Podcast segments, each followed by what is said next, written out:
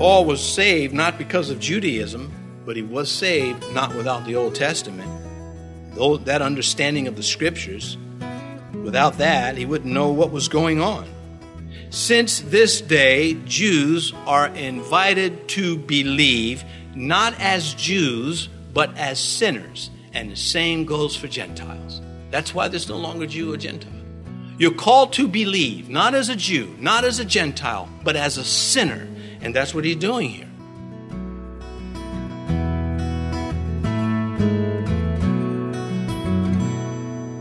This is Cross Reference Radio with our pastor and teacher, Rick Gaston.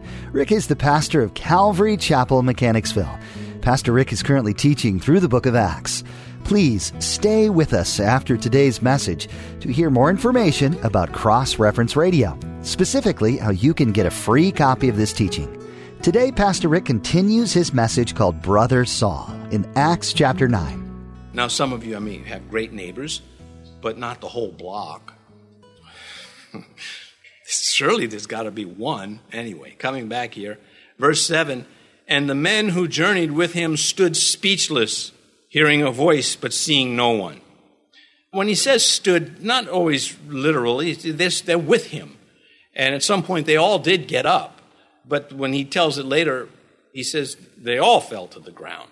There was no mistake that this was a spiritual event unfolding in front of these men. Daniel speaks of a similar experience with witnesses there. But we don't read of these men who are attending Paul, who are with Paul. We don't read any more of them, of their being saved, of their inquiring. Uh, they lead him into the city and they just vanish from the story. That makes me think how many people experience something from Christianity that is very genuine and different and unlike anything, well, unlike anything else, and then go no further with it. Well, it is what we'll learn later on is that Jesus is speaking to him here in the Hebrew. Most people, the common people, spoke the Aramaic and not the Hebrew. The scholars spoke the Hebrew. Paul was a scholar. And so they heard the voice, they just couldn't understand what was being said because they didn't speak the Hebrew. And Paul will point that out in chapter 26 that the Lord spoke to him in Hebrew. And it's a nice touch that is uh, put into the story to clarify for us what is going on and who these people were. In verse 8, then Saul arose from the ground, and when his eyes were opened, he saw no one they led him by the hand and brought him into Damascus. And so Luke, uh, you know, he, but he opens his eyes and saw no one. Well, you can just, you know, it's a bit ambiguous. Well, do you mean no one was there? No, he, he was blind. That's what's happening here. Spiritually, he was already blind. Now he's physically blind, but spiritually he can see. Acts 22, verse 1. I could not see for the glory of that light. I saw the light. I heard the voice, Paul would say. It is that light that blinded him. But they led him by the hand and brought him into Damascus, gloriously humiliating. He's being led like a little kid. He comes in, he's this prosecutor with all this authority to arrest and punish people, inflict great harm on them. And here he is, dependent on his servants now. He can't even survive without others. Matthew 18, verse 3 Assuredly I say to you, unless you are converted and become as little children, you will by no means enter the kingdom of heaven. Is that not illustrated for us in this? Are there not those people that are too full of themselves, too arrogant, too self important, too self righteous, too self whatever, to really receive from Christ or any of his people? Paul was saved not because of Judaism, but he was saved not without the Old Testament. That understanding of the scriptures, without that, he wouldn't know what was going on. Since this day, Jews are invited to believe not as Jews, but as sinners. And the same goes for Gentiles. That's why there's no longer Jew or Gentile. You're called to believe, not as a Jew, not as a Gentile, but as a sinner. And that's what he's doing here. He's going to work this out so well that he will be the one that articulates Christianity. Without this articulation of this Saul the apostle, he becomes Paul the apostle, the church would have just still been, you know, the other apostles never really put it out there like Paul does, making this distinction, making us understand we come to God as sinners. And that's how he receives us, and that's how we are saved. And you cannot say, I believe, without confessing your sin and being converted. Verse 9 And he was three days without sight, and neither ate nor drank. So intense that hunger bowed to the experience of faith. Jesus had flipped his world upside down completely, and he doesn't know his identity. It's, it's, everything is just uh, it's a extreme makeover, unraveled in an instant and weaved back together at the same time in a flash of light. A lifetime of wrong thinking is instantly dumped. Instantly. Those of you who have been saved, you know what's going on here. You know when you came to Christ from a, from a life wherever you were, I would believe that it more than likely was instant. That recognition. Oh, there was a process leading up to it, but it came to a point where Jesus is Lord. 2 Corinthians 4, he writes, For it is the God, for it is the God who commanded light to shine out of darkness, who has shown in our hearts to give the light of the knowledge of the glory of God in the face of Jesus Christ. I hope you're seeing that by reading these verses from other writings of Paul, how much this experience impacted the rest of his life. It got in that deep into him. For the rest of his life, every thought would be processed and filtered in the presence of Jesus Christ. If he lost his temper with someone, he knew, he knew Christ was still there with the mercy and saw also with what, with the obedience, the need to obey. And we, we know this as Christians, and that's why we love to know when Jeremiah says his, his mercies are new every morning. Jeremiah wrote those verses as he wept over the ruined Jerusalem, the ruined people of God. He still understood the mercy of God in the midst of all those things. Don't let Satan, who hates your guts, tell you because you goof up, you trip up, you repeat the same mistakes, that somehow you're not saved, that somehow you are less important to Christ, less useful to Christ. Default back to his mercies are new every morning. And if they weren't, none of us could serve him. Paul, at this conversion, now a citizen of the kingdom of heaven, is an outcast because of Christ amongst his own people. He's a turncoat at this point. That's how they're going to view him. They will hate him and they will seek to kill him with the same intensity that he was targeting the Christians. The Christians, they will question his conversion. So he's almost a man with nowhere to go. That will develop. He doesn't know this yet, but that will develop. He will do well in Damascus amongst those Christians, but when he gets to Jerusalem, it'll be another story. Jerusalem, perhaps the most spiritually unique place on earth. Jerusalem, Jerusalem, the one that kills the prophets and stones those who are sent to her. Now there was, verse 10, a certain disciple at Damascus named Ananias, and to him the Lord said in a vision, Ananias, and he said, Here I am, Lord. Meanwhile, God, while Saul is going through all of this in his life, God is mobilizing his servants. And in this case, it will be Ananias and Judas. A man, not Judas Iscariot, of course. Neither one have any idea of the magnitude surrounding the events that they are participating in. And there are lessons in that. You, you, know, some have entertained angels unaware. These people are entertaining the great apostle Paul to be unaware. Uh, that's, that's a story that they could tell their grandkids. I'm the one that put my hands on him so he could receive his sight back. Me, that was me. no, he wouldn't. He's too humble, and we're going to get to him a little bit. Uh, you get so much from just a couple of verses of somebody in the Bible, you just get almost a life story sometimes. Verse 11 So the Lord said, Arise, go to the street called Straight, and inquire at the house of Judas for one called Saul of Tarsus, for behold, he is praying. This ain't over from Ananias. This is Ananias is uh, what? You got you got the right name. You don't mean Saul, you mean Simon. Lord, you, you made a typo there. This name, Judas, it became popular amongst the Jews, the name Judas, during the revolt of the Maccabees. Judas Maccabee led one of the, the phases of the revolt against Syrian rule. And uh, Judah, it, it's Judah in the Hebrew, it becomes Judas in the Greek, and by the time it makes its way to English, it's Jude. And if you're California, it's Jude. So, anyway, I used to do that a lot. I lost all my Californian friends. And no, I did not. But anyway, well, I only had two, and still my friends. Anyway, back to, he tells him Saul is praying. And while he's telling Ananias, Saul is praying, and while he is praying, he sees you. That's what he's telling him.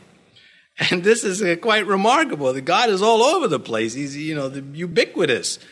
Uh, already this man Saul is touching other lives and, and no one even knows those facts, you know, not yet gotten there. He's, he's on the road, he gets converted, and, and God mobilizes these two men, and lives, it's all in motion now. Verse 12, and in a vision, God's still speaking. He has seen a man named Ananias coming in and putting his hand on him so that he might receive his sight. So God is saying, I, I, want you to go to this man Saul. He's seen a vision of you. And Luke is probably saying, how do I use the pronouns? I use the name as he's recording this.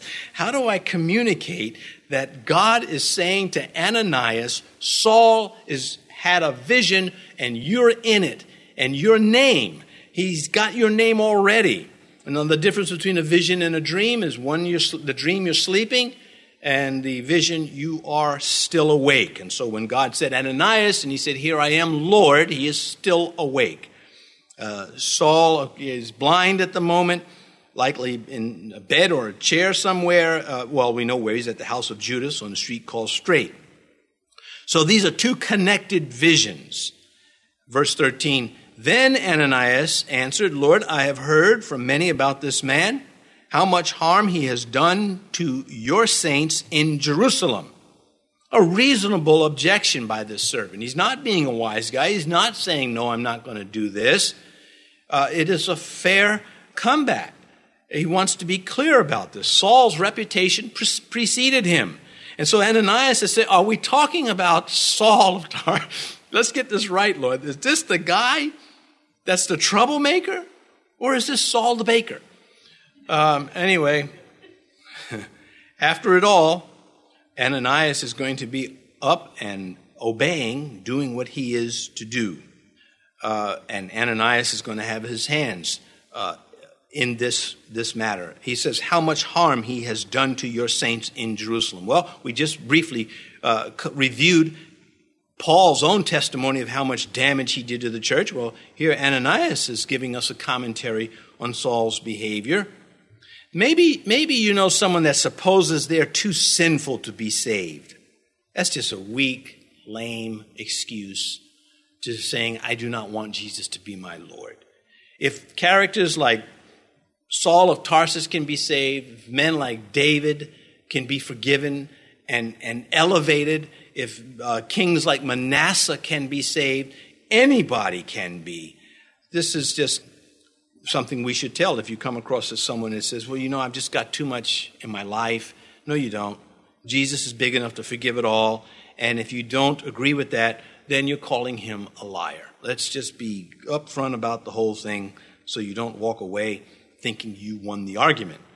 Well, May this never be truly said of any of us, how much harm he has done to your saints at Jerusalem.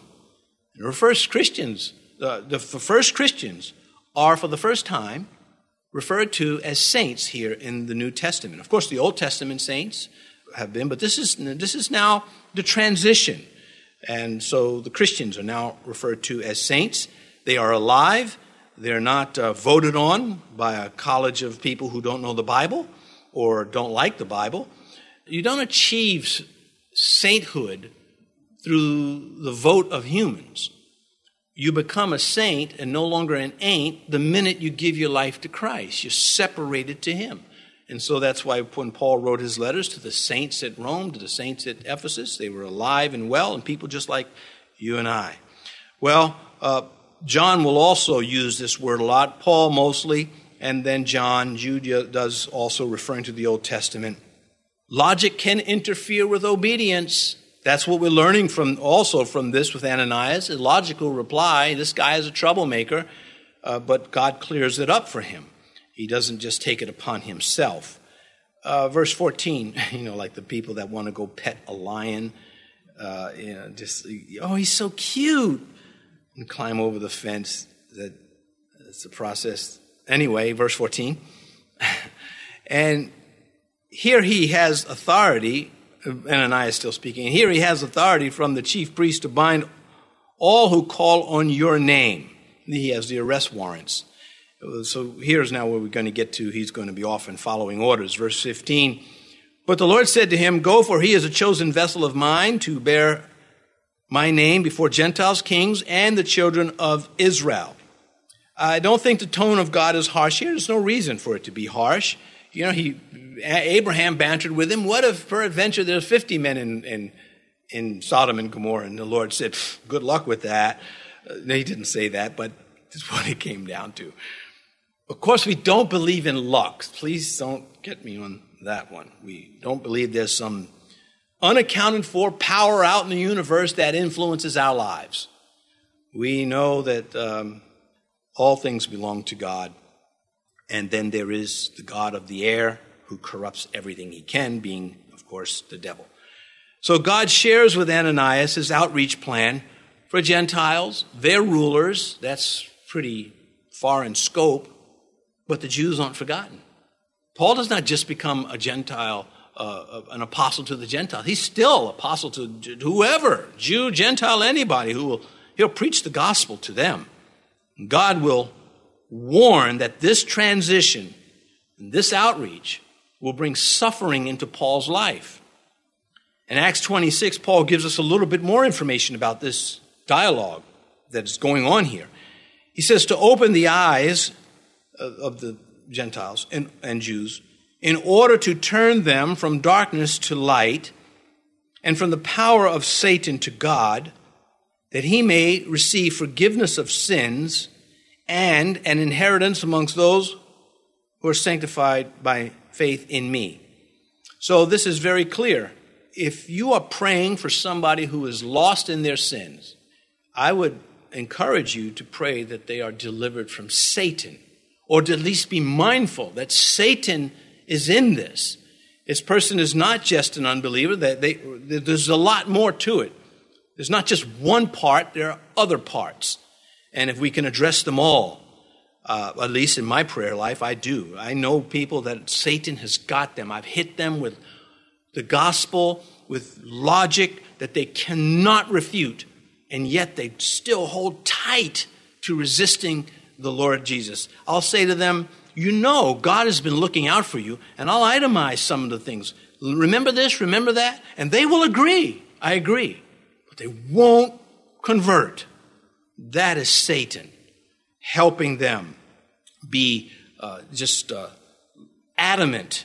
I'm not going to give Jesus the satisfaction of converting me. That is just more than uh, human stupidity which we can't be underrated. Human stupidity is pretty big stuff.